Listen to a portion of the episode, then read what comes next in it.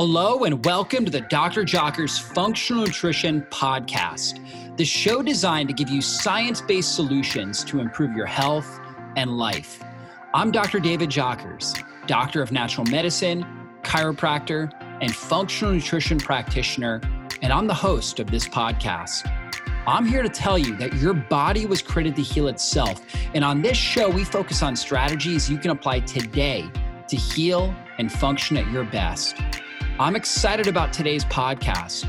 But before we jump in, I wanted to remind you to download this month's special gift at drjockersgift.com. From keto meal plans, smoothie recipes, to fasting quick start guides, we have a new complimentary gift every single month. To get your gift, simply visit drjockersgift.com. That's D R J O C K E R S G I F T.com. Thanks for spending time with me, and let's go into the show. I am constantly testing new products that are coming out on the market to see what is really getting results and helping people heal faster. And one of my new favorite health boosting tools is C60 Purple Power. C60 is also called Carbon 60. It is a super antioxidant that lifts the oxidative burden at the cellular level. We know that oxidative stress and free radicals literally rust us and age us from the inside. If we're going to heal and thrive in life, we've got to be able to buffer the oxidative stress and the free radicals. Well, carbon 60 basically acts like a free radical sponge that helps our body to heal itself. C60 helps us fight inflammation, boost immune function, increase our energy and mental clarity. It promotes longevity, supports healthy aging, and supports joint health naturally. C60 Purple Power offers 99.99% pure sublimated carbon 60 that's never been exposed to dangerous solvents and it's delivered in 100% certified organic oils and it's made in the USA. They have got it infused, the carbon 60 antioxidant infused into organic avocado oil, organic extra virgin olive oil, organic MCT coconut oil, and they've got some special flavors, a cinnamon and an orange flavored MCT coconut oil as well. Most users notice an increase in energy and mental clarity after 30 days of daily use. I've been using this for 30 days and I've seen that my energy improves, my recovery from the work from my workouts improves, and I just feel better. I feel better on a regular basis. And what I do is I take a teaspoon a day and I typically add it to my smoothie that I have to break my fast, usually in the early afternoon hours. And if for some reason I forget it, then I just take it with dinner. And so, again, you can add it to smoothies, different drinks. You can also just take it in a teaspoon form as well. This stuff is cutting edge and it's getting results, guys. And you can try it out now as well at www.c60purplepower.com and use the coupon code Dr. Jockers, all one word, D R J O C K E R S for 15% off your first order. Or you can use the link c60purplepower.com forward slash jockers to get that 15% off as well. And if you're interested in learning more about the power of C60, carbon 60, and how it buffers oxidative stress and enhances the healing process, check out C60 Purple Power on YouTube at the C60 Purple Power channel. So try that out, guys. Would love to hear your results using C60 Purple Power. So, this podcast is an audio recording of one of my most popular YouTube videos on how to test for food sensitivities at home. So many people are reacting to the foods that they're consuming, even seemingly healthy foods, and they don't know about it and they're eating foods that they think are healthy, but for their body, they're actually reacting with inflammation and it's causing unwanted symptoms. Things like uh, skin inflammation, eczema, having to clear your throat, fatigue. You know, these are all signs of food sensitivities, and there's so many different symptoms associated with this. So in this video, I actually go through really a, a, some things you can do at home to see how your body is responding to to different foods that you're consuming. You know, there's a lot of uh, food sensitivity tests out there, and you know, I'm a fan of using those.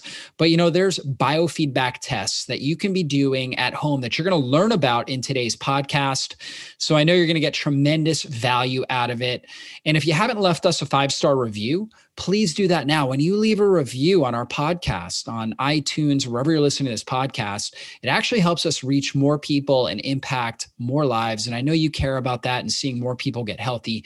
So please leave us a review and take a moment and subscribe to our channel as well. That way you get notified whenever I put up a new podcast. Thanks so much for doing that. And let's go into the show.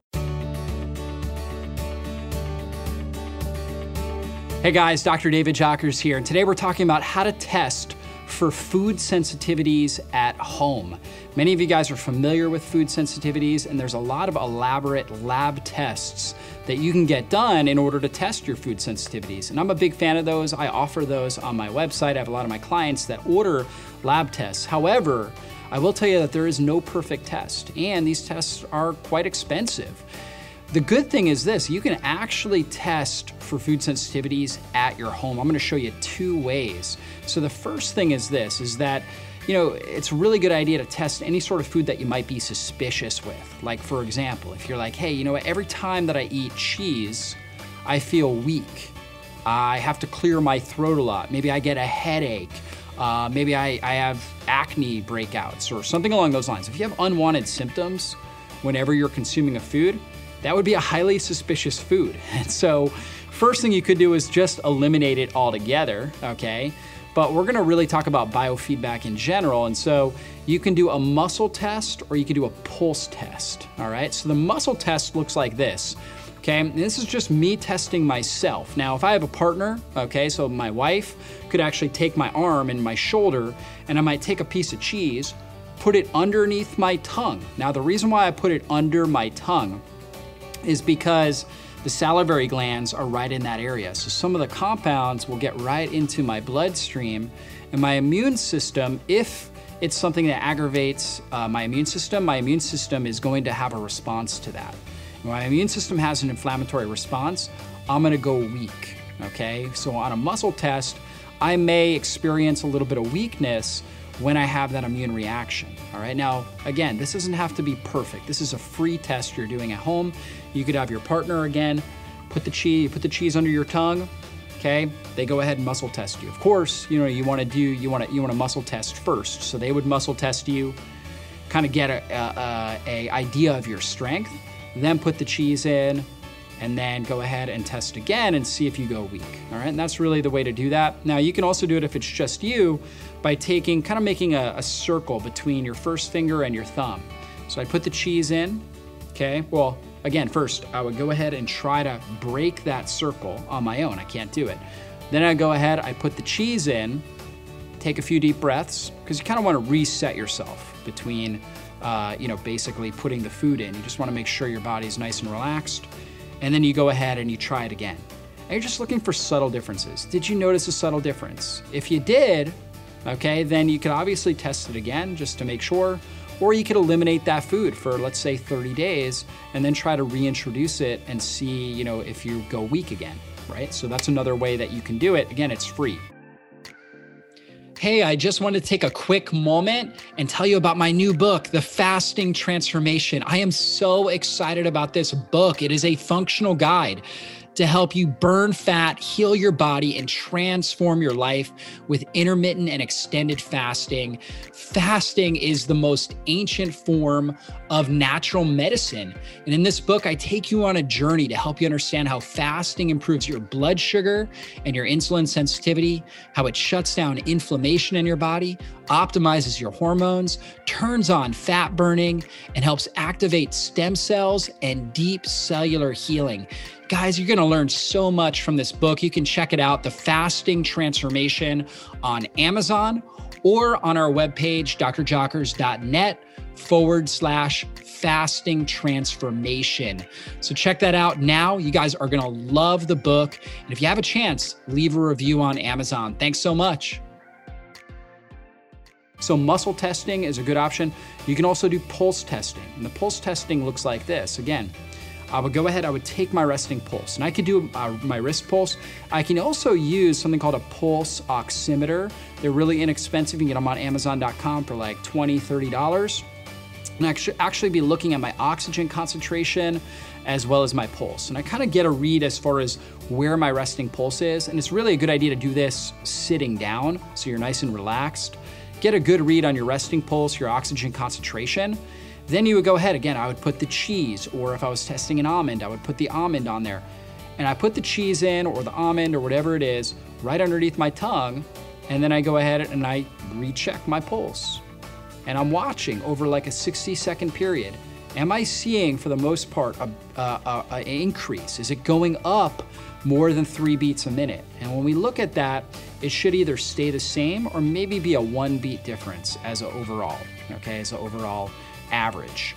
Okay, if it's going up two or three beats, we call that the gray area response. Not exactly sure if it's a stress response. Could just be, you know, something in your environment that that that uh, increased your heart rate. Could be a, a, an error in your recording or in the pulse oximeter recording. But if it's going up more than three beats, like four or more beats, that is a sign your body's having a stress response to that food. Now you also have to look to see if if it's dropping down a lot. Like if my my resting pulse is 60 beats per minute and it drops down to 55, that's also a stress response. It's actually a good thing if it does that. It's actually a stress response. It shouldn't deviate. It should stay roughly within 0 to maybe up to 2 beat difference as long as I'm staying in the same uh, posture that I was when I first tested and I'm in a relaxed state. So we're looking to, to observe for any significant changes like that.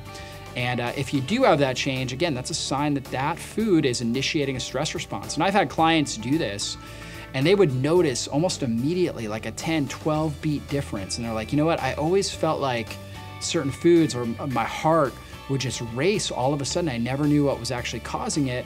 And it was because their body was having a stress response to their foods. So these are two ways muscle testing, as well as doing the pulse biofeedback testing, to actually look at how your body is responding to the foods that you're consuming. And that will help you understand what foods are going to be the safest foods for you to consume, at least for the time being. Doesn't mean that you can't ever add these foods back in. You just, your body just needs to heal, it needs to modulate, balance out the immune system, and then you may be able to add some of these foods back in. I've had people where they had to eliminate everything except for like three or four foods, but then over the course of months, they were able to add all these foods back. After six months, you know, they had a list of 100 foods that they could consume because they followed this principle correctly. So, that's how you do the biofeedback testing. One last thing that you can do is actually an elimination diet with a journal and keeping a journal where you take out these kind of foods that you think may be uh, suspicious. And then after, let's say, 30 days, you add the food back in. Okay, on day one, you add it in and, and just in one meal. So if it was cheese, I might just have it, you know, in one meal. And then I would observe to see how my body responds over the next three days. Did I have an increase in symptoms? Did I have more gastrointestinal problems, so more digestive issues? Did I have eczema? Uh, acne? Did I have a headache? Did, did I feel more fatigued after I consumed that food? Or at any time during those next few days, did I notice an increase in fatigue?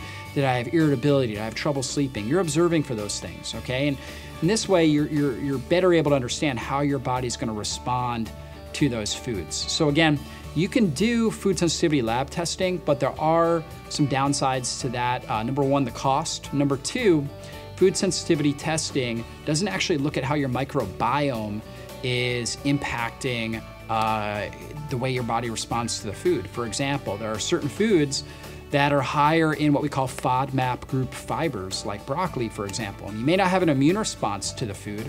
However, when you consume it, you notice that you have a lot of gas, bloating, cramping. Okay, so that would be a sign that that particular food was actually increasing bacteria that aren't good for your body. Okay, so you have dysbiosis and a bad bacterial balance, and those gut bugs are eating the fiber in that food and causing unwanted symptoms. And so it may not be good for you for a time being. So, again, biofeedback, doing either a muscle test, pulse testing, an elimination diet with a journal, keeping track of how your body's responding to these foods is really the best way. And again, it's free, it just takes time and it takes intentionality. but it is free. And I found that it works the best when you're trying to figure out exactly what foods you're going to respond best to. So, again, you could do one of all, all of those three. Or what's even better is doing all three of them muscle testing, then pulse testing. And if it passes the muscle test and it passes the pulse test, then go ahead and try it in in an elimination diet form and then see how your body responds to it. And if you do those things, I think you're gonna really get a good understanding and a good grip on how your body's responding to foods. You're gonna reduce inflammation in your system. You're gonna heal leaky gut faster. You're gonna overcome chronic inflammation and really get the health goals that you desire. So try that out and let us know what your experience is like with the biofeedback testing.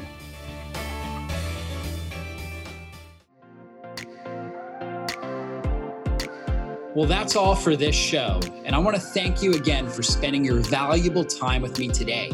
And if there was something you heard in this interview that you have questions on or you want to dive into deeper, then drjockers.com is the best place to go. If you enjoyed this episode, please consider taking just a quick moment and giving us a great review. Your reviews help us influence more people and transform more lives. And if you took something valuable away from this episode, then please share it with someone in your life you know it can help. We'll see you soon on a future podcast. Be blessed, everybody.